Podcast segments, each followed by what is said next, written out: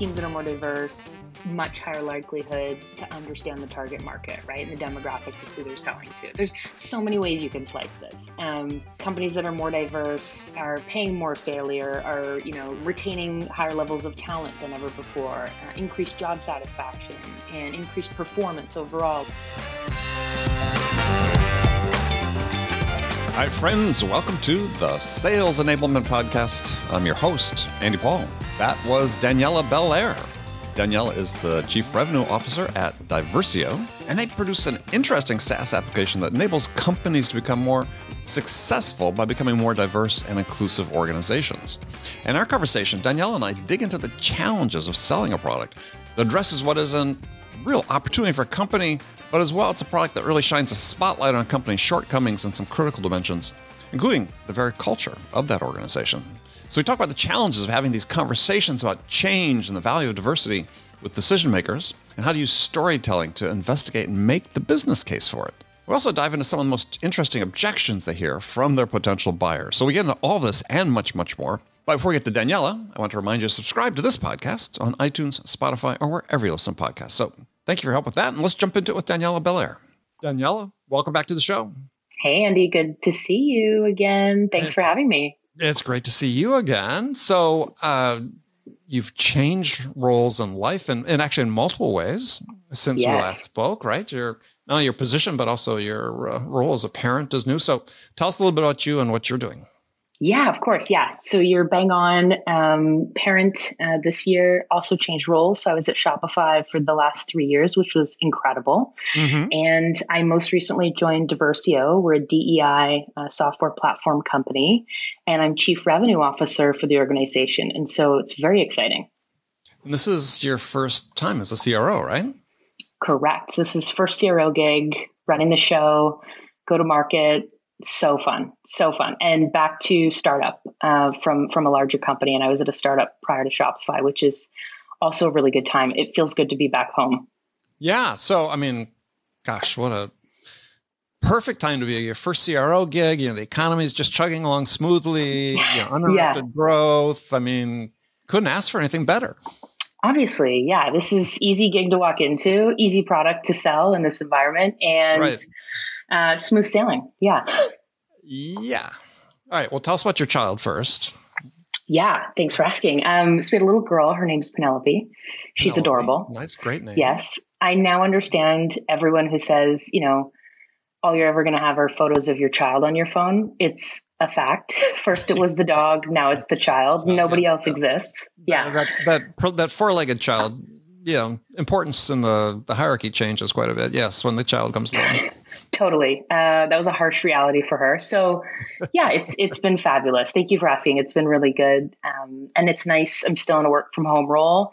The company's sort of remote first, so I still get the opportunity to check in on her during the day, which is really cool. Excellent, excellent. All right, so well, let's let's talk about Diversio because yeah, it's a, it's a different a different space, an interesting product. I certainly sort of a new field. So explain what the, the product does. Yeah, of course. So um, we're DEI experts. We're also experts, um, you know, in, in not just the data, but um, in a bit of the consulting component that comes with DEI.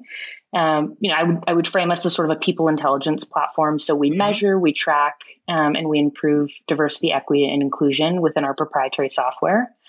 And through that data uh, within an organization, you're able to sort of benchmark where you are in the world of DEI, not just uh, internally where you want to be against a target, but also yourself against the market, um, which is really cool. And how do you gather that information? Of what other companies are doing DEI wise? That's secret sauce. We can't tell you, um, but but we uh, we have a, a proprietary software. Um, we've put it together. It benchmarks. So we we sell to B two B public information sources, or correct? We are. Yeah, so AI, we're sort of trolling, getting different data inputs, and then sort of putting it together and packaging it as our own. Um, but we sell to B2B and we also sell to VC. Those are sort of the two um, big personas. And mm. so, very interesting perspectives there on the type of data that comes in um, and sort of the ICP that we're working with. Got it. And so, yeah, so just sort of functionally, just before we start getting into broader about go to market and so on, is is is yeah, how's the data captured internally? It's just from your, I mean, certainly you can sort of see diversity from a hiring standpoint, but you know, equity and inclusion seem like a little more difficult. So how do you, how do you do that? Yeah, so um, we deploy out as soon as we launch with a with a client. And we're mostly working with large sort of multinational enterprises. We're mm-hmm. in 35 countries across the globe. We'll deploy out a survey, and so with that survey, we get all of the in-house data. There's questions around different types of um, infographic and demographic information. Mm-hmm. Everything is anonymous, mm-hmm. um, and so that's really important to our customers. It's also really important to the employees of those customers. Right. And then we aggregate all of that data. We aggregate all of the questions. There's also um, open form fields, which is really interesting. And so we'll ask, you know, is there anything the questions didn't get to that you want to share? And you'd be very surprised all the things that come out in, a, in an open form field. And so our AI will scrape that information, make sure that it's completely anonymous when it gets socialized to the customer. And then it'll actually put up um, all the information, it'll aggregate it, and then it will also provide insights and recommendations. And so it'll say, hey, based on this score and how you landed of people of color and the way that they feel represented or treated or mm-hmm, the way mm-hmm, that they mm-hmm. think about you know their career progression here are the recommendations and the insights that we recommend and so that's where the consulting component of the platform comes in um, which is really great so we're not just surfacing the data to you and, and putting it at the forefront but we're also helping you make the improvements and walking you through the journey because it can be a complicated journey and not all organizations know where to start. Yeah and not an overnight journey either right? I mean it's no. something that commitment to time because it's something that yeah you're never you're never there there. You're always in progress. Exactly. It's not hey i'm gonna hey i'm gonna you know we have a dei uh, you know impact and sustainability model that we're pushing out. It's not just here's the data it's here's the data here's what we're doing about it. And so that could be anywhere from a multi-year to you know a, a very long journey depending on the customer. Um, but it's it's a really rewarding space to be in and we're seeing very meaningful impact and change within the companies we work with. And i mean that that means a lot not just for those customers and those employees but for, for the world we live in and, and that's the goal.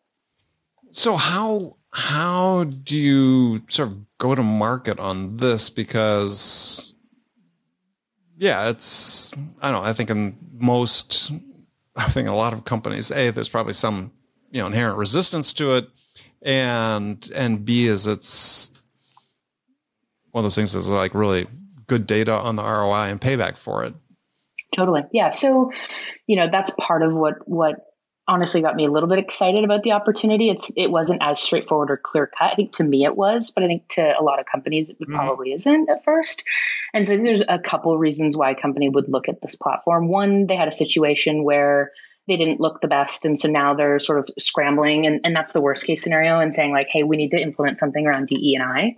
Um, and so we have we have some of those scenarios where the value clearly pays off because they're coming to us with a pain point. We don't have to sort of cut them with the the sales positioning. Right. The, right. the board said you need to do something, or there was some totally yeah, public incident the, with public something. Yeah. Exactly. So there's that, and we do have those, and and we've done really well with with those customers. And then of course there's as you're thinking about the the go to market model, it, it's a bunch of from a full funnel perspective. It's a lot of education. It's a lot of awareness early days. And mm. listen, at the end of the day, you know this as well as I do. Not everybody is going to be on board um, for product like this or an initiative like this. And that's totally fair. We're targeting the companies and we're targeting the people within those organizations that um, feel as though this is important and feel as though this is something worth exploring and then building out the ROI to back that up. And, and so there's there's a bunch of data out there. I mean, not going to quote a bunch of data, but um, there are a bunch of things that sort of speak to like this isn't a nice to have, right? Yeah. Um, and so, like one in three, for example, one in three millennials um, have already left their company for a more inclusive one. Forty nine percent say they're going to leave in the next two years. And so, as we think about how do we attract great talent? How do we retain our talent? How do we promote more of a diverse representation, um, you know, that we see in the world within each of these companies? Mm-hmm. Um, that's sort of the, the, ROI that we're leaning on, and then there's impact in the business genuinely. Um, and yeah, so studies on that that you know com- as diversity increases, you know, companies' performance improves, whether it's you know the bottom totally. line or top line. Totally. Yeah. Yeah. And I would imagine though, when you, you get into the dynamics of selling this internally, that just my mental model is is you know there's probably a greater appetite for this lower in the organization, and as you move higher up in the organization where decisions are made, there's going to be more skepticism and resistance. And so it seems like of really interesting, at least, and you could tell me I'm completely wrong on this, but but it seems like there's no sort of uh, bottoms up sort of push when you when you're selling to a larger enterprise, or do I have that wrong? So yeah, I mean, listen, um, it, it's a bit of a two prong approach. I think historically, yes, it probably would have been a bottoms up. I think there's so much education and awareness out there, and this is sort of becoming more of a thing in every organization. They're putting up sort of these reports on DEI and their stance on DEI. Um, even startups are starting to do this now, not just large mm-hmm. organizations. And so I see this, and, and we see this as a two prong approach. Our ICP is actually sort of a CHRO um, ahead of DEI. And so over the last six years, you're kind of seeing that DEI role become more prominent in the executive team and someone that's sort of leveraged by the CHRO or the CEO or the COO to sort of make some of these decisions. And so that could mean there's budget pre carved out for something like this, whether it's our tool or they're thinking of an employee engagement product, mm-hmm. um, or we're making the case to those individuals to create budget for it um, in the upcoming year. And so those conversations go very well. They're at a high level, they're strategic, um, you know, they're, they're enterprise based mostly in nature. Mm-hmm. And then, of course, you get um, people within the company, I call that sort of a bit of a groundswell within the organization that are saying, we need this thing, or, you know, I don't feel great here. Or maybe they're seeing, to my point earlier, something that's happening in the business that's indicating they need to start investigating this. And we might just hit them at the right time with our outreach, you know, and our positioning. And we get lucky in that sense. But I think overall, um, a persona or a buyer has to be somewhere in that awareness journey for them to start momentum with us. Um, you know, or early days, it's it's a lot of education and awareness on why this is important. You know, this isn't a Martech product that uh, you know super easy to consume, super easy to understand. This is something that there has to be true buy-in on. And to your point, it's not going to be every organization, but I think we can change that. Well, yeah, especially if if what the surveys are showing is that 49% of of you know one of the younger cohorts in the workforce is saying yeah because of the lack of diversity we're thinking that within the next couple of years we're probably going to move. And inclusion. lack of diversity is is that's pretty significant. Yes and you think about what's happening in the workforce there was actually on the on the news last night nationally. Um, you know as, as boomers retire who's coming in to fill these jobs? Who's coming in as top talent in organization who are now going to be coming into these leadership roles over the next five, six, ten years. That's a generation that cares about equity and inclusion and diversity in the workplace. And so I think we're just on the cusp and we're just getting started in our mission. And that is very exciting um, as more people in positions of power find this important and or are part of a, a group that is underrepresented and now has a chance to really make meaningful change in the organization. That gets me really excited. Yeah, and and more data, I think, too, about especially will come from more companies using a system like yours, and then you know the the industry wide data and so on. It's just because some people just have to hit across the head with a two by four and say, look, not only is this important, you know, on one level, you know, we want to give people uh, equal chances and equal chances to succeed and and careers is is it's good for business, right? It's, it's great from a sales standpoint. It's like, okay, the last figure I'd seen was like 65% of enterprise sales roles were filled by white men. Well, it's like not taking advantage of the talents of the majority of the population that exists. It's like, how does that make business sense? Right? It's yeah. you know, people selling is, and you and I talked about this before we start recording, it was such a human element of sales is that diverse set of lived experiences is so important to bring into this because you know that's what people are buying. Yeah. Yeah. It's um it yeah. I mean there's so many factors here. You know teams that are more diverse much higher likelihood um, to understand the target market right? And the demographics yeah. of who they're selling to. There's so many ways you can slice this. Um, uh, companies that are more diverse are paying more failure are you know um, retaining higher levels of talent than ever before, uh, increased job satisfaction, and right. increased performance overall. And so we're seeing it. I think, um, you know, being a data company is very interesting because you know, we have social proof within our customer base through the data to, mm. to be mm. able to share a little bit of that narrative and that story, bringing it back to sales, right? Mm. Um, and so that social proof is very powerful. And um, of course, there's other academic articles and things like that, you know, in the world of business. But um, as we think about go to market, uh, the social proof and the impact that um, our product is having uh, on our customers is honestly the proof is in the pudding. Yeah, I would think this this aspect of storytelling, uh, correct, for your yeah. team really becomes critical. so powerful. A, it is one of the best stories to tell in many respects, right? Yeah, and I would think would be compelling for a lot of a lot of people, assuming there's not yeah completely close minded to this idea. I was just saying it's yeah storytelling is so important in this is is in this approach and with the customers because yeah, it's one of those sort of real clear cut stories that you can tell people that should attract their interest. Yeah, and move them. It, right. It's so powerful. Um, like that's transparently what what moved me um, to join and, and, to be part of the mission. And I probably could have chosen um, a path a path least resistance, but this is an ex- exciting opportunity to really make change and I feel like the product we have is really awesome uh, and and making meaningful milestones uh, within the the customer base. And so, yeah, to be able to solve the go to market um, and come up with the go to market here is probably the most fun I've ever had so far in my professional career. So, yeah, what are you doing in that regard? That's that's perhaps a little different. I mean, because it's it's yeah, as we talked before, it's not like a yeah marketing automation tool or sales automation sure, tool. It's not a plug and play playbook, right? Not, I'm not not I'm plug not, and play, and companies yeah. have to make a real commitment to it uh, across the board, not just within one organization or another. Yeah, I think, you know, listen, at, at, a high level, there's a lot of the fundamentals um, that I can model off of other businesses that I've worked for or work that I've done. Mm-hmm. And so, you know, good operational rigor, building out a formal sales process, like those are just some of the basics, right? Defining our marketing funnel, thinking about how we're going to use ad spend and all those things. But I think where the, um, how we're going to educate our sales teams and our CS teams, where the, the, difference here is it is in that storytelling. And so as I think about the go to market model, I have to have a layer of, I don't want to call it sensitivity, but a layer of um, how I'm telling this story. And, mm-hmm.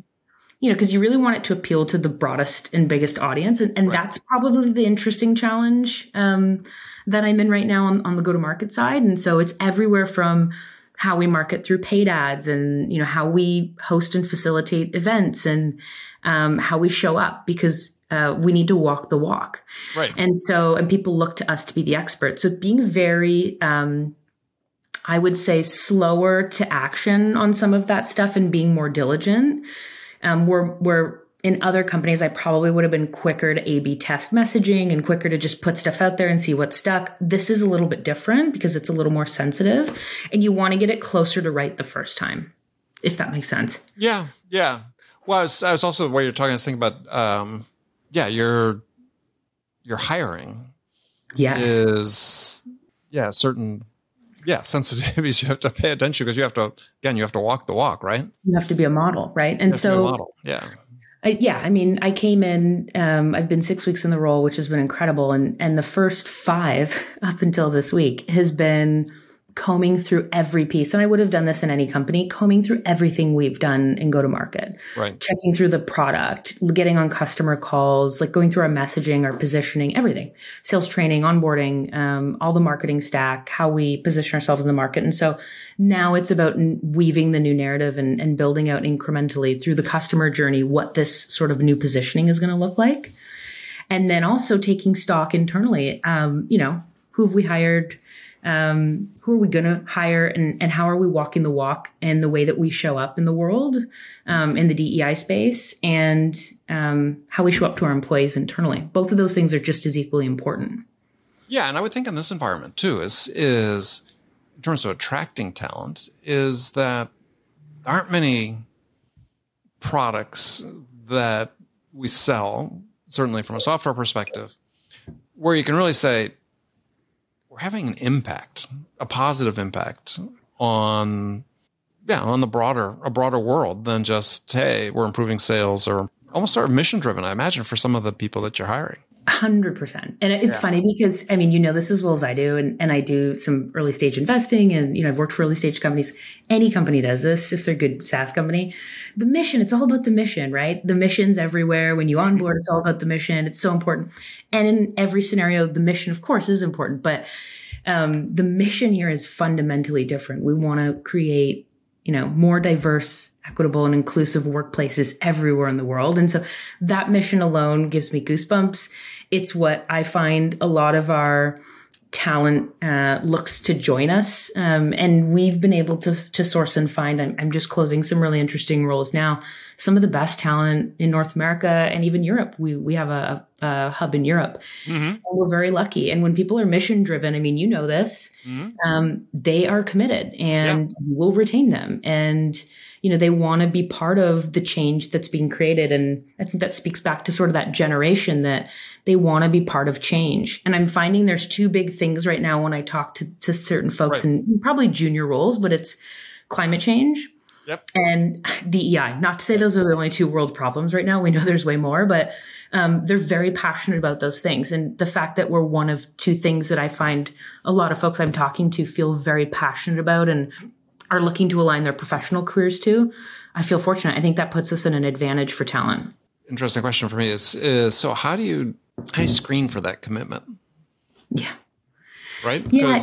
I mean it, it's tough. And so we you know, I'm I'm very hands on right now. I mean, being an early stage company, I think most um, senior leaders are, but couple things. I mean, one, we organically are attracting people who are looking for a company like us. Mm-hmm. And so when they see a role um, you know, a lot of the conversations are, you know, I, I was applying to a few companies and I'm in conversations with a few companies, but this is the company I want to work for and where I'm most aligned.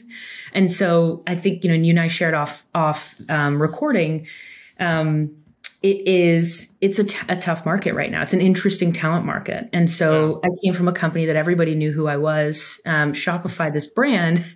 we have thousands of applicants to a, a series a startup where people know who I am personally, but not the company. And um, I think I'm at a disadvantage. I think I'm at an advantage, I should say, when um, now I'm getting influx of applicants because of the mission. Um, and so it's not really the brand that's that's driving them in. It's what we're all about and what we're trying to do and the problem we're solving.